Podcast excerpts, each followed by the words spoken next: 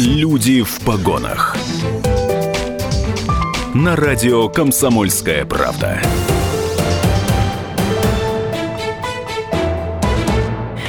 Это радио «Комсомольская правда», 92,3 FM эм, наша частота. Также я приветствую наших радиослушателей в других городах вещания, они именно в Нижнем Тагиле и Серове. Это программа «Люди в погонах», где мы беседуем с разными ведомствами на абсолютно любые темы. Меня зовут Антон Байчук, вместе со мной ведет эфир Павел Филиппов, да, добрый вечер. Да, и у нас в гостях сегодня Ольга Геннадьевна Петрова, начальник управления по вопросам миграции ГУ МВД России по Свердловской области, полковник полиции. Здравствуйте, Ольга Геннадьевна. Добрый вечер. Да, сегодня мы будем говорить на разные темы, связанные, соответственно, с, мигра... с мигрантами и управлением вашего ведомства, как оно работает, как оно функционирует. И у меня сразу же первый вопрос. Скажите, много ли мигрантов приезжают в Свердловскую область? Вообще э, Свердловская область всегда была популярной для мигрантов. Э, вот прошлый год у нас еще более популярнее стал, но это, конечно, связано с чемпионатом мира, который мы проводили. Вообще хотелось бы чемпионат мира отметить, потому что год был напряженный, но, вы знаете, вообще проведение чемпионата мира – это бесценный опыт. Это очень интересно, и все напряжение, оно компенсировалось вот и гордостью за нашу страну, и я думаю, мы э, развенчали вот этот миф про суровость Урала, про медведей и вечную мерзлоту. Это точно. Да, и я думаю, Все что... так думали, да?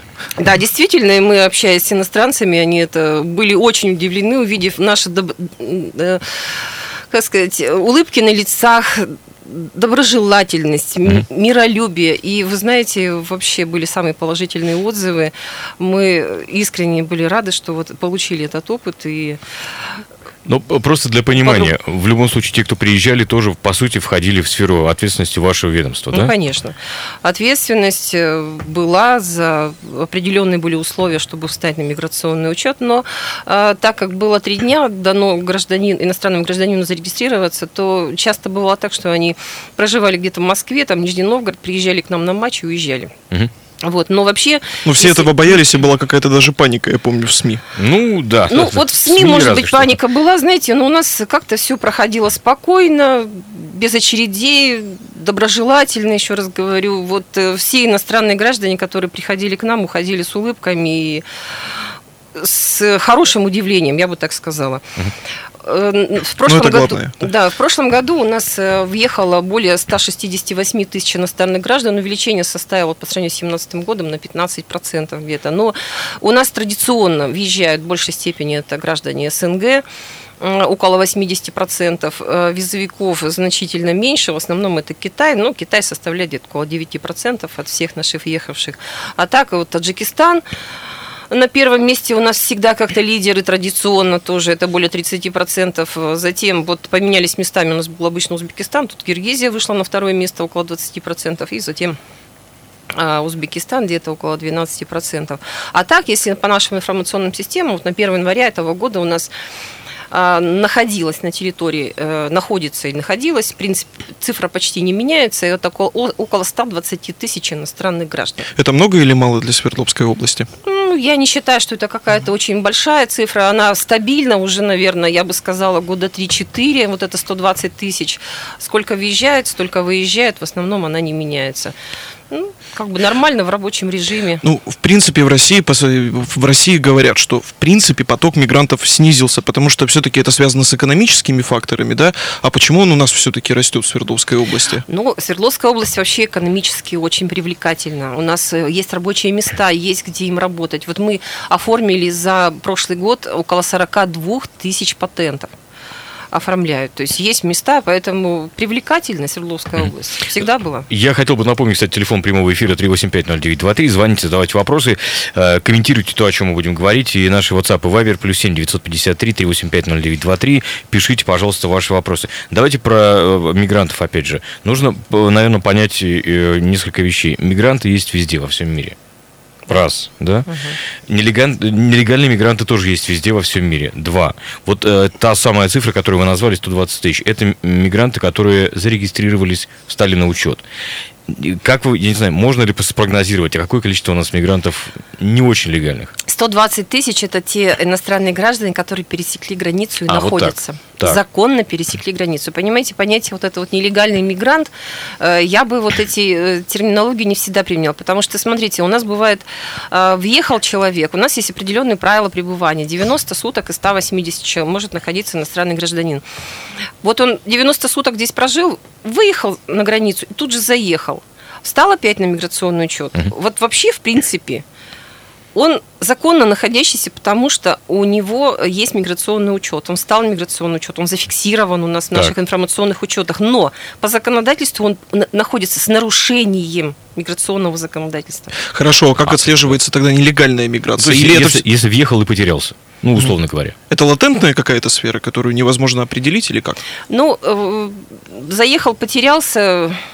Вы знаете, таких э, иностранных граждан мы регулярно, вот мы в прошлом году провели более двух тысяч э, различных мероприятий профилактических, выявляем, конечно, вот в такие профилактические мероприятия мы выявляем каких-то лиц, которые находятся здесь без регистрации. Но если он пересек границу, он в принципе въехал сюда легально, понимаете? Это легальное абсолютно э, пересечение границы. Нелегально это он как-то пересек какими-то там тайными тропами, нет информации о пересечении границы и так далее. Здесь А такие ситуации бывали?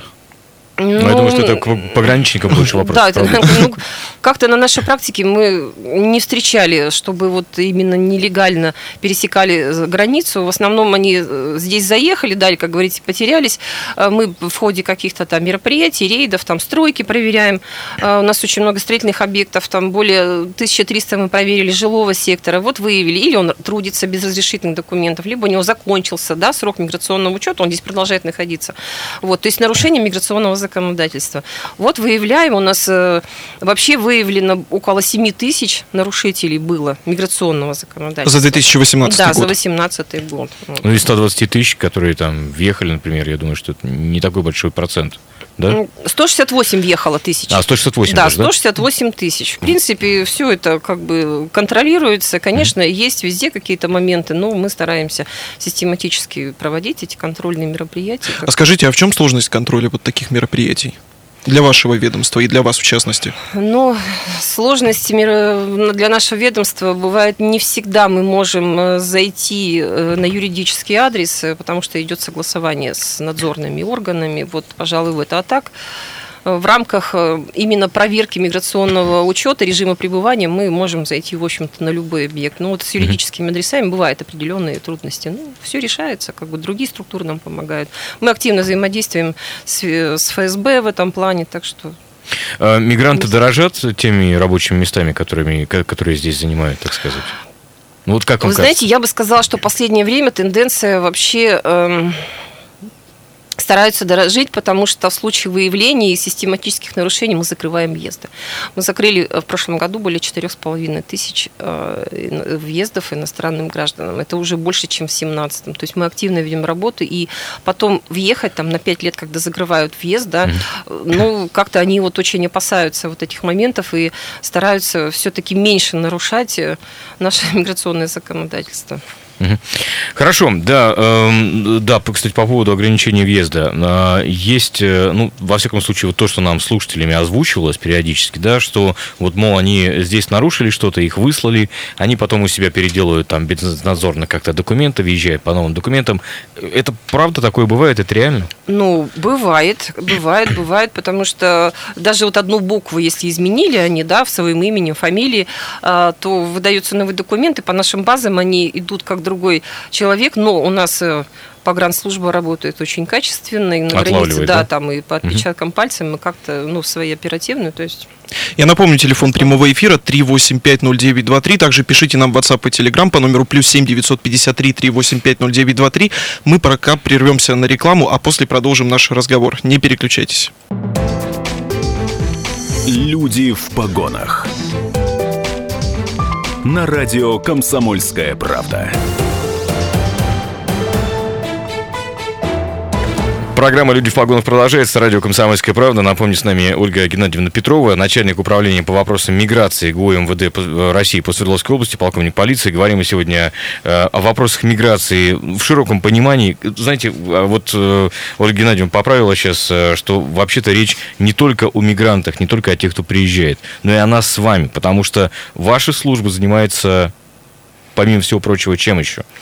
Применительно к гражданам России. Помимо э, гражданам России, мы э, занимаемся оформлением заграничных паспортов старого образца, биометрических, э, регистрационным учетом, снятием с регистрационного учета, адресно-справочная у нас работа с запросом. Ну вот достаточно большой блок, потому что все-таки наша основная, как сказать, задача это оказание госуслуг. Угу гражданам Российской Федерации, ну, конечно, и иностранным гражданам, но вот блоки. Да, у нас есть э, телефонный звонок 385-0923. Алло, здравствуйте. Здравствуйте. Здравствуйте. Меня Ренат зовут. Да, Ренат, вопрос. задавайте свой вопрос. Вот смотрите, как ваше ведомство взаимодействует с э, МФЦ? Смотрите, ситуация какая. Человек заезжает, э, пересекает границу, регистрируется, ну, на, на адресе, да, угу. 90 дней здесь находится без патента, он обязан уехать э, с территории Российской Федерации. Он выезжает и тут же заезжает. И потом угу. через МФЦ его снова регистрируют, и он получает вот этот отправной талон, как бы он находится на территории, как он думает законно, а в УФМС, получается, его данных нет. Спасибо за вопрос. Да, спасибо большое. Спасибо. Ну, я поясню. Конечно, э, вот, вот эти 90 суток, они не обязательно э, связываются с патентом. Если это страны Евразес, и человек к нам заехал и заключил трудовой договор в течение первых 90 суток, он может находиться здесь на абсолютно на законных основаниях с продлением миграционного учета на период действия трудового договора. Значит, если он не оформил с, ни патент, ни это ни страны Евразес, никаких других разрешительных документов, через 90 суток выехал, заехал, как он думает, все у него замечательно. Принимающая сторона пришла, его опять поставила на миграционный учет через МФЦ. МФЦ к нам присылают в обязательном порядке вот эти уведомления, мы их вносим в базу. И э, в базе он обязательно существует. Но когда приходят вот эти документы, и мы понимаем, что человек находится уже с нарушением миграционного законодательства, мы выносим решение о сокращении срока пребывания.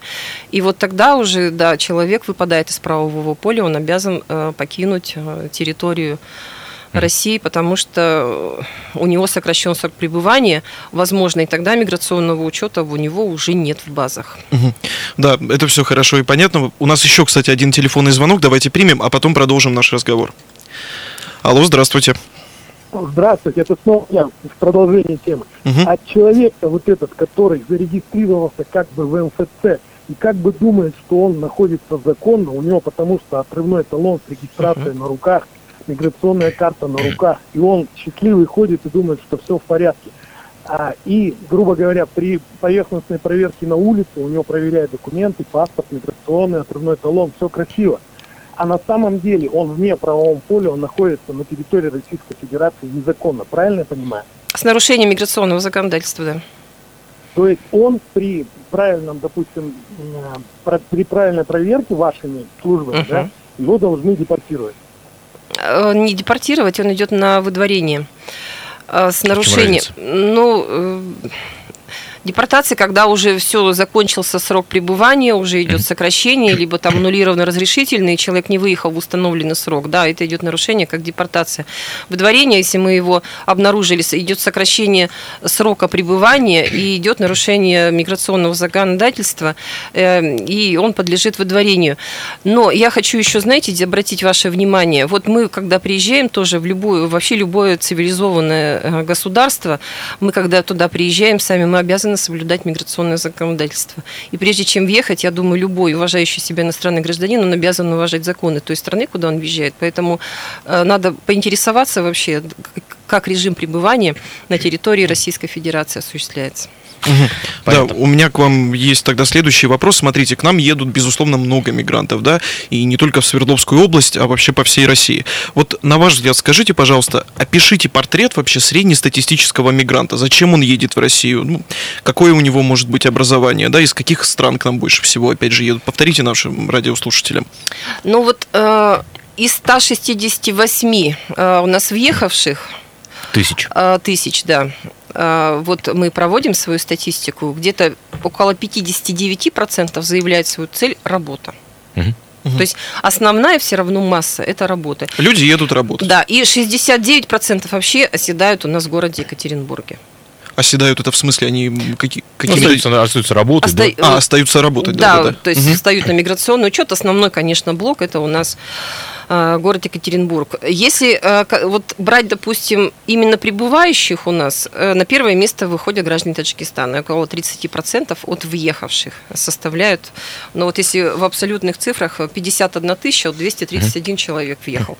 Это 30,4% от общего количества въехал. На втором месте у нас Киргизия, как я уже сказала, 35,5 тысяч въехала. И э, на третьем Узбекистан 23 тысячи. Но если э, брать, допустим, статистику, сколько к нам приех- приезжает соотечественников, принимает гражданство вот, из иностранных граждан, то у нас на первое место выходят граждане Казахстана. Мгм. Вот мы э, в прошлом году и приняли около 8 тысяч человек в гражданство, и э, более 2300 это граждане Казахстана. Украина у нас очень активно, э, вот после 2014 года, когда начались события вот эти вот э, геополитические, мы приняли Украины только 7,5 тысяч гражданства. Это вот лица, получившие временное убежище, прибывшие. Так что Казахстан приобретает... Соотечественники у нас прибывающие, вот на первое место тоже выходят граждане Казахстана.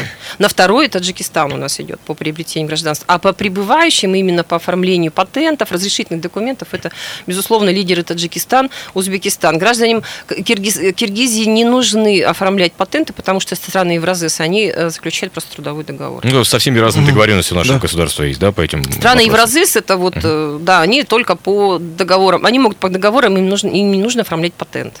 А сколько всего мигрантов может вообще въезжать на территорию Свердловской области? Есть вот ли есть, лими- лимиты есть ли какие-то, да? квоты какие-то, количество человек? Таких нету? Лимитов по въезду нет. У нас есть только квоты на разрешение на временное проживание, которые в этом году также у нас полторы тысячи составляет. И в прошлом году было полторы. А, Разрешения на работу у нас квоты идут. Это для визовиков которые въезжают. Но вот в прошлом году была квота к концу года с- скорректирована где-то две с половиной тысячи. То есть не так э, много вот э, визовики. А почему квота, например, полторы тысячи, там, а не три тысячи рублей? Вот от чего она зависит вообще? Не Полторы рублей, тысячи а человек. человек. Человек, человек, да-да-да. Ну, вообще квоту утверждает правительство Российской Федерации по предложению нашего субъекта. Ну, Мгм. по каким-то объективным причинам, потому что мы смотрим, что очень много у нас оформляется и э, разрешение на временное проживание вне квоты у нас существуют еще такие понятия. Соотечественники идут, оформляют разрешение на временное проживание также вне квоты. Вот. И плюс, опять же, я говорю, очень много оформляется патентов. То есть у людей нет такой необходимости привязываться к, к проживанию в Российской Федерации постоянно. То есть э, приезжают чисто на работу. Вот, вот 59% у нас заявили работу. Они приехали, поработали по патенту, может, обратно уедут. То есть Вот, не знаю, вопрос по адресу или нет от Дениса. Подскажите, пожалуйста, а чем интереснее наш регион для узбеков и таджиков, а не для украинцев и прочих? Ближе, наверное. ближе. Ближе? Географически, я тоже думаю, что это больше географически, конечно. Смотрите, вот э, вопрос, который возникает. Э, Я думаю, что возникают такие семьи или такие граждане, которые являются гражданами, например, там, э, ну, бывших респу- республик Советского Союза, не знаю, там, Узбекистан, того же самого Таджикистана, Мгм. но они русские по происхождению. А, То есть, с одной стороны, мы понимаем, что да, гражданин другого государства сейчас, с другой стороны, русскоязычный. Э, Преференции какие-то есть при получении, не знаю, там, гражданства, патента того же самого? Преференции, э, знаете, для э, тех граждан, я бы не называла их русскоязычными, а вот э, у нас есть такое понятие, как носитель русского языка, Ну да. допустим. И там есть определенные условия. Э, Значит, у носителя русского языка, чтобы пойти под эту программу, нужно иметь либо родственников по прямой восходящей линии, когда-либо проживающих. Это может быть и прабабушка, и прадедушка, там, дедушка, бабушка, мать, отец на территории России, либо сам он когда-то проживал на территории России. И может это как-то подтвердить? Да, и как-то подтверждают по документам, вот тогда он идет как носитель русского языка, то есть ему не нужно оформлять разрешение на временное проживание, он сразу идет вид на жительство. А сейчас, я думаю, вы все в курсе, конечно, у нас э, будут скоро изменения в законодательстве, это уже озвучено было везде в прессе, э, была подписана концепция миграционной политики, так называемая дорожная карта, президент подписал, где основные идут направления, это у нас вектор на соотечественников, как раз на скажем так, и там э, предусматриваются очень много преференций для граждан Украины и Беларуси. Mm-hmm. Ну, акцент делал президент, это общепринято. Вот сейчас мы ждем изменения. Вот э, будет. Но вот эти две страны пока фигурируют, а что дальше там посмотрим. А вообще, кстати, если уж на то пошло, а, а легко получить гражданство Российской Федерации? Мы, э, знаете, мы просто... Вот хотел об этом, да, спросить. Да, мы, мы просто сейчас. знаем, там в прессе часто обсуждается, что вот тот-то и тот-то имеет там какое-то гражданство Англии, Франции, Великобритании, там, Соединенных Штатов и так далее, и так далее. Но никто не говорит о том, э, кто получает российское гражданство. В прессе появляется только что там получил Депардье, ну и назовите кого-нибудь еще. Ну, правда. Вот. Ну, это по указу президента. Да, да, да, понятно. Да, ну, а если обыч, обычный человек, например? Знаете, вообще гражданство, вот его вот так вот сразу не скажешь, что вот первое, второе, третье. Гражданство это вот, э, я всегда говорю, самое очень емкое и самое Длительный, ответственный процесс. Труд, да. Трудный, ну, очень самое интересное вообще у нас это гражданство. И знаете, там зависит от очень много позиций. Где ты родился, есть ли у тебя супруг или супруга граждане России, а, ты лицо без гражданства или иностранный гражданин, понимаете, вот э, разные моменты. Если брать общий порядок, это рассматривает президент, комиссия при президенте, там у нас срок рассмотрения до года. Если ты соотечественник, как пошел, то гражданство ты приобретаешь, э, получив статус, э, вот, допустим, человек из-за рубежа решил к нам приехать как соотечественник. Он там, будучи у себя за грани... у себя дома, за границей, да, может обратиться к нам в посольство и подать сразу одновременно два документа на соотечественника и на разрешение на временное проживание. Приехав сюда, получив эти статусные документы, он подает на гражданство, имея разрешение на временное проживание, статус, вот э, разрешение на временное проживание оформляется до двух месяцев, и соотечественника у нас идет до двух месяцев. Оформил, сдал на гражданство, через три месяца ты становишься гражданином Российской Федерации. Mm-hmm. Есть упрощенный порядок, который предусматривает процедуры оформления сначала разрешения на временное проживание, потом вида на жительство, потом только гражданство. Конечно, оно немножко растягивается. Растягивает, да, потому что все зависит от сроков, из какой страны, визовая, не визовая, понимаете, СНГ, не... ну, разные, очень много, очень много. Вот сейчас, опять же, я э, говорю, что будут скоро изменения, которые вообще будут упразднять институт разрешения на временное проживание для определенных категорий категорий преференций сразу на вид, и даже в том числе будут такие э, категории граждан, когда сразу на гражданство будут подавать. 17 часов 29 минут в Екатеринбурге. Это программа «Люди в погонах». Я напоминаю, наш номер телефона 3850923. Звоните, пишите нам. Мы прервемся на выпуск новостей с Максимом Клейменовым. Оставайтесь с нами, не переключайтесь. После новостей продолжим. «Люди в погонах» на радио «Комсомольская правда». Радио «Комсомольская правда», 92,3 FM, эм, наша частота в Екатеринбурге. Я также приветствую всех радиослушателей в наших городах вещания Нижнем Тагиле и Серове. Я напоминаю, что мы сегодня обсуждаем мигрантов, и у нас э, в гостях э, Ольга Геннадьевна Петрова, начальник управления по вопросам миграции ГУМВД России по Свердловской области, полковник э, полиции. Ну вот мы говорили, начали уже говорить о гражданстве, да, в частности, если русский человек живет в другой стране, да, сложно ли ему получить гражданство уже в нашей стране, когда он хочет. Но все-таки скажите, многие граждане, да, наши соотечественники, которые живут в других странах и хотят к нам переехать, они все-таки жалуются, что сложно получить гражданство. И это очень длительный процесс. Ну, действительно ли это так? Вы знаете, очень часто вот здесь идет чисто человеческий фактор. Когда вот приходят граждане на прием к нам, ко мне приходят очень много на прием, я, и начинают говорить, мы живем здесь лет 5-6, кто-то 10, и никак не можем получить гражданство. Начинаешь разбираться с ними. Почему? Так оказывается, то ему было некогда, то он э, куда-то там уехал, то вообще ему это пока было неинтересно. Понимаете, вот бывает очень часто сам человеческий фактор. Есть, конечно, и объективные причины. Вы знаете, вот а, была у нас одна семья с документами, потому что бывает очень часто сложно получить какие-то документы, подтверждающие из-за рубежа Но мы здесь, вот, кстати, я хочу сказать спасибо Татьяне Георгиевне Мерзляковой, мы очень активно э, взаимодействуем, она очень много помогает э, добыть какие-то документы гражданам мы решаем эти вопросы. Э, бывают, конечно, вот такие ситуации, не дай бог, там заболели люди, что-то еще, но, к сожалению, в большинстве случаев вот это чисто человеческий фактор, какая-то определенная безалаберность. Вот, пользуясь, э, раз тему эту завели, знаете, хочу сказать, что у нас 1 января 2020 года заканчивается срок действия так называемый амнистиционный закон, мы его называем, 182 угу вот, по которому мы с 2012 года начали с ним работать. Э, могут урегулировать э, свой статус э, те лица, которые до сих пор проживают с СССРовскими паспортами, либо утратили паспорта. Вот находятся у нас, приехали до 2002 года. Сидят там очень часто, конечно, это лица, может быть, ведущие какой-то определенный образ жизни. Бывает, что это в деревнях люди находятся.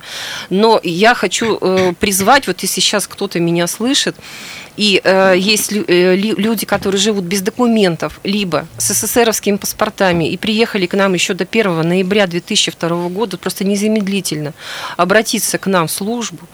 Э, значит, если это город Екатеринбург, ко мне могут прийти на приемы. Пожалуйста, в наши структурные подразделения и э, решить вопрос гражданства с получением документов, потому что после 1 января 2020 года я боюсь, что это будут очень большие сложности.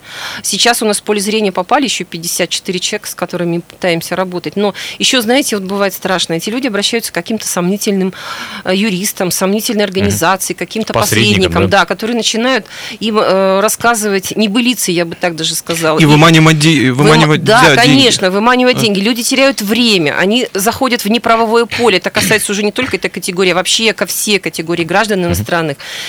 И начинаются потом такие проблемы. Приходят, а нам сказали, нас проконсультировали. Начинаешь выяснять, кто. А оказывается, там какие-то сомнительные юристы. Поэтому, э, если меня сейчас вот слышат особенно лица, которые без документов находятся давно на территории Свердловской области, пожалуйста, обращайтесь, потому что время идет очень быстро. У нас вопрос от радиослушателя. Владение недвижимостью в России, в России упрощает процедуру получения гражданства или нет? Нет не, не упрощает. То есть это не волнует, хоть там на миллион, хоть на два, нет, да? Нет, не угу. входит. Понятно. Вопрос по поводу наших граждан. Вот смотрите, какое-то время назад, э, по-моему, уже прошла там чуть ли не пара десятилетий, у нас там помпезно отменили э, такой атовизм советского времени, как прописка.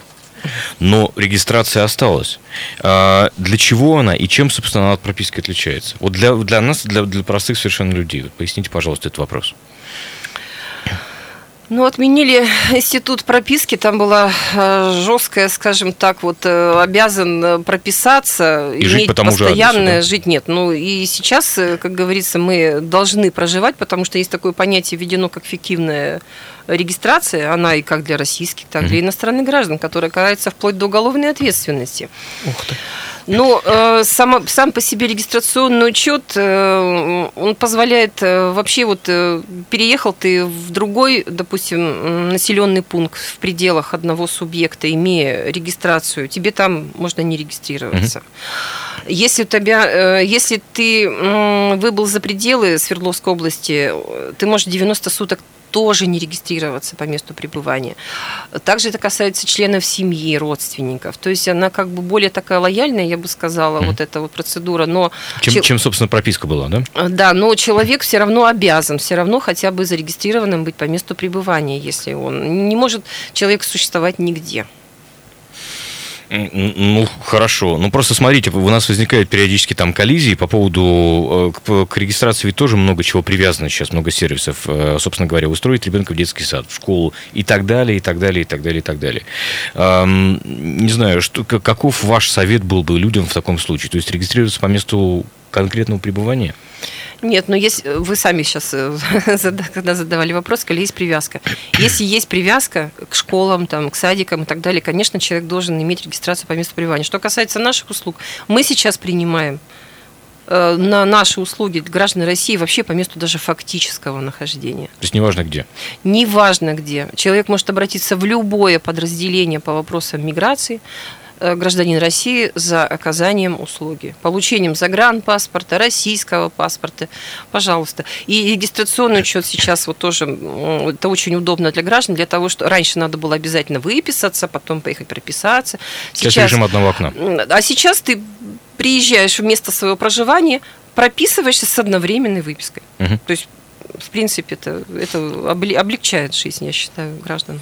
Мгм.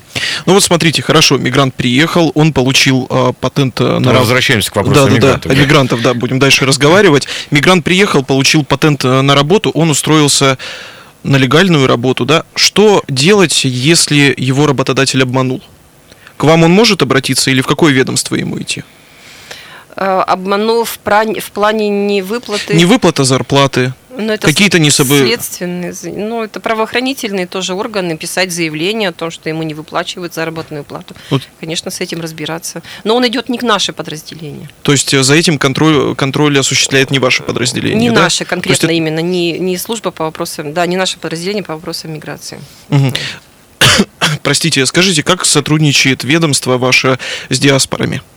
Есть ли какие-то сотрудничества у вас? Ну, Помощь, националь- может быть, оказывается, да. просто, да, на территории области, вы знаете, есть э, порядка чуть ли не сотни национально-культурных автономий, так называемых, да, и даже по нескольку есть от разных республик. Помогают ли они вам в вашей Ну, работе? Если есть какие-то необходимости, все это, конечно, в рамках существующего законодательства по определенным там м, процедурным моментам, э, конечно, мы можем обратиться за помощью, даже вот э, в случае каких-то документов, если вдруг нужны какие-то документы получить. Хотя, если у нас есть какие-то проблемы, мы э, обращаемся в консульство, посольство, мы работаем с официальными. У них есть официальный статус, Да, да, да, да. есть официальный, поэтому мы с диаспорами, э, ну, очень. какие-то, если уже совсем крайние случаи. Скажите, а если возвращаться к нашим гражданам, опять же, да, вы упомянули так вскользь загранпаспорта, и мы знаем, что эта сфера сейчас, в отличие, вот если отмотать на несколько лет назад, было сложно, долго, тяжело, очереди и все такое. Сейчас есть у нас, вы знаете, госуслуги сайт, Мгм. и многие там получают, плюс еще и со скидкой, если там платить, да, 30%. 30%, и мы постоянно об этом напоминаем тоже. А как сейчас об- обстоят дела с загранпаспортами, тем более, что сейчас ходят слухи, что то ли подорожает, то ли будет какая-то новая форма. Что вам известно на этот счет? Ну, по загранпаспортам, мы, кстати, в прошлом году оформили более 200 тысяч заграничных паспортов. У нас был 30% увеличение, скачок. Вот. И э, произошло уже увеличение э, госпошлины за биометрию. Она раньше была 3,5, сейчас 5 тысяч. И госпортал, действительно, я считаю, это вообще спасение для людей. Дома вечером за чашечкой кофе зайти на госпортал, зарегистрироваться, подать заполнить, заявление, да. еще и скидку получить, э, и пригласят тебя в удобное время. Это просто замечательно. Вообще, э, госпортал, там же не только наши услуги, вообще все услуги всех госорганов можно Ну да, да, получать да. единовременно за вечер практически, да, у человека. Вот. И загранпаспорта у нас пока э, то, что что-то меняется, нет. Загранпаспорта у нас Единственное, что вот э, я считаю очень положительное, мы э, на площадках МФЦ уже э, начали в этом году, в прошлом году мы на шести площадках организовали выдачу загранпаспортов. В этом году мы планируем еще 56 площадок МФЦ, значит, на- под- подключить для выдачи именно паспортов. Они и принимают, и выдают. И еще, кроме того, мы в этом году на, на пяти площадках, четыре в Екатеринбурге, один в Тагиле, но наши сотрудники пока будут принимать документы на биометрию. Мгм. На А как сейчас, да, МФЦ. как сейчас выглядит вся процедура? Вот, вот смотрите, давайте просто всю, всю, всю механику. Я подаю заявление на э, портале госуслуг. Мгм. Что происходит дальше? Что мне нужно еще сделать? Какие мои шаги? А вы подали заявление. Да. Мы его принимаем, смотрим, все ли правильно. Если все правильно, мы его приняли в обработку, вы э, заплатили Мгм. госпошлину, мы вам назначаем время. В течение 15 дней, не позднее, мы вам назначаем время для того, чтобы вы пришли для фотографирования. Мгм. Вы приходите, мы вас сфотографировали, вы ушли, паспорт приходит, мы вам пишем. Это все пишется в электронном виде через портал, что, пожалуйста, подойдите, паспорт ваш готов. Я сейчас зачитаю воп- очень, да? Да, я сейчас зачитаю вопросы от наших радиослушателей. Вот пишут. Ольга Геннадьевна, стоит ли вводить визы со странами СНГ? Ну, как вам кажется? Да. Мы субъективно Да, да, да. спрашиваем, Ну, я считаю, что нет. Почему? Вы знаете, у нас еще очень э, сильно в нас во всех э, вот э, СССР, понимаете, очень много родственников живет э, в этих странах СНГ. Вот это понятие соотечественников. Но представляете визу, да, мы практически перекроем вообще возможность, усложним, скажем так, прибытие. Сейчас, я еще раз повторюсь, э, концепция миграционной политики, подписанная президентом, направлена наоборот, чтобы создать условия для, для, для переселения соотечественников добровольного. Это как раз у нас страны, это рожденные в СССР. Мы еще, вот это постсоветское пространство, все оно охвачено нашими ну, соотечественниками, поэтому нет. Родственные считаю... связи тут главную роль, конечно, конечно же, Конечно, играют, поэтому я считаю, что нет. Еще один у нас вопрос. Есть ли, на ваш взгляд, э, понятие этническая преступность? Была ли она? Задает нам радиослушатель Евгений. Вы знаете, ну, конечно, немножко не моя тема, но вот на фоне э, вот при, при, приводимых цифр, наоборот, у нас э, с каждым годом уменьшается количество преступлений, совершаемых иностранными гражданами. А раньше их было больше? Ну. Их было вообще доля сама по себе, она небольшая. Слушайте, там, может, если процента 3, наверное, вот если mm-hmm. я не ошибаюсь, не больше. А тенденция такая, что снижение идет наоборот. Они угу. более законопослушные понятно, становятся. Понятно. Да? Ну, потому что есть что терять, опять конечно, же. Да? Конечно, да, они это понимают четко. Спасибо большое. Я напомню, что с нами сегодня вечером Ольга Геннадьевна Петрова, начальник управления по вопросам миграции ГУМВД России по Свердловской области, полковник полиции. С вами также Антон Байчук, Павел Филиппов. Это программа «Люди в погонах» на радио «Комсомольская правда». Оставайтесь с нами, не переключайтесь. Люди в погонах.